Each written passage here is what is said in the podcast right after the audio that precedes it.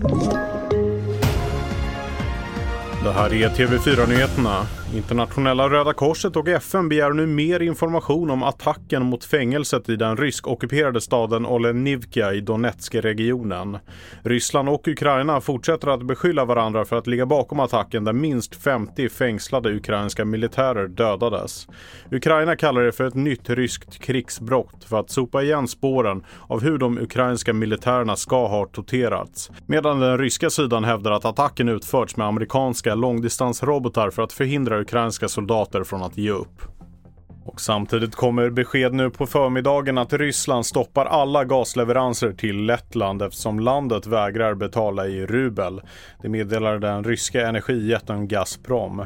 Beskedet kommer efter att Lettland igår meddelade att man på nytt börjat köpa rysk gas och tidigare i veckan enades EU om att tillsammans ransonera gas för att fylla på lagren inför vintern.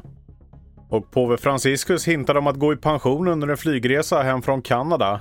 I planet hem från sitt sex dagar långa besök i Kanada säger påve Franciscus att han måste dra ner på resetakten eller kliva åt sidan. Och solsken gör män hungrigare än kvinnor. Det hävdar åtminstone forskare vid universitetet i Tel Aviv som studerat sol och matvanor hos 3000 män och kvinnor. Enligt studien som publicerats i tidskriften Nature Metabolism aktiveras ett protein vid namn P53 hos män som aktiverar ett hormon som ökar aptiten.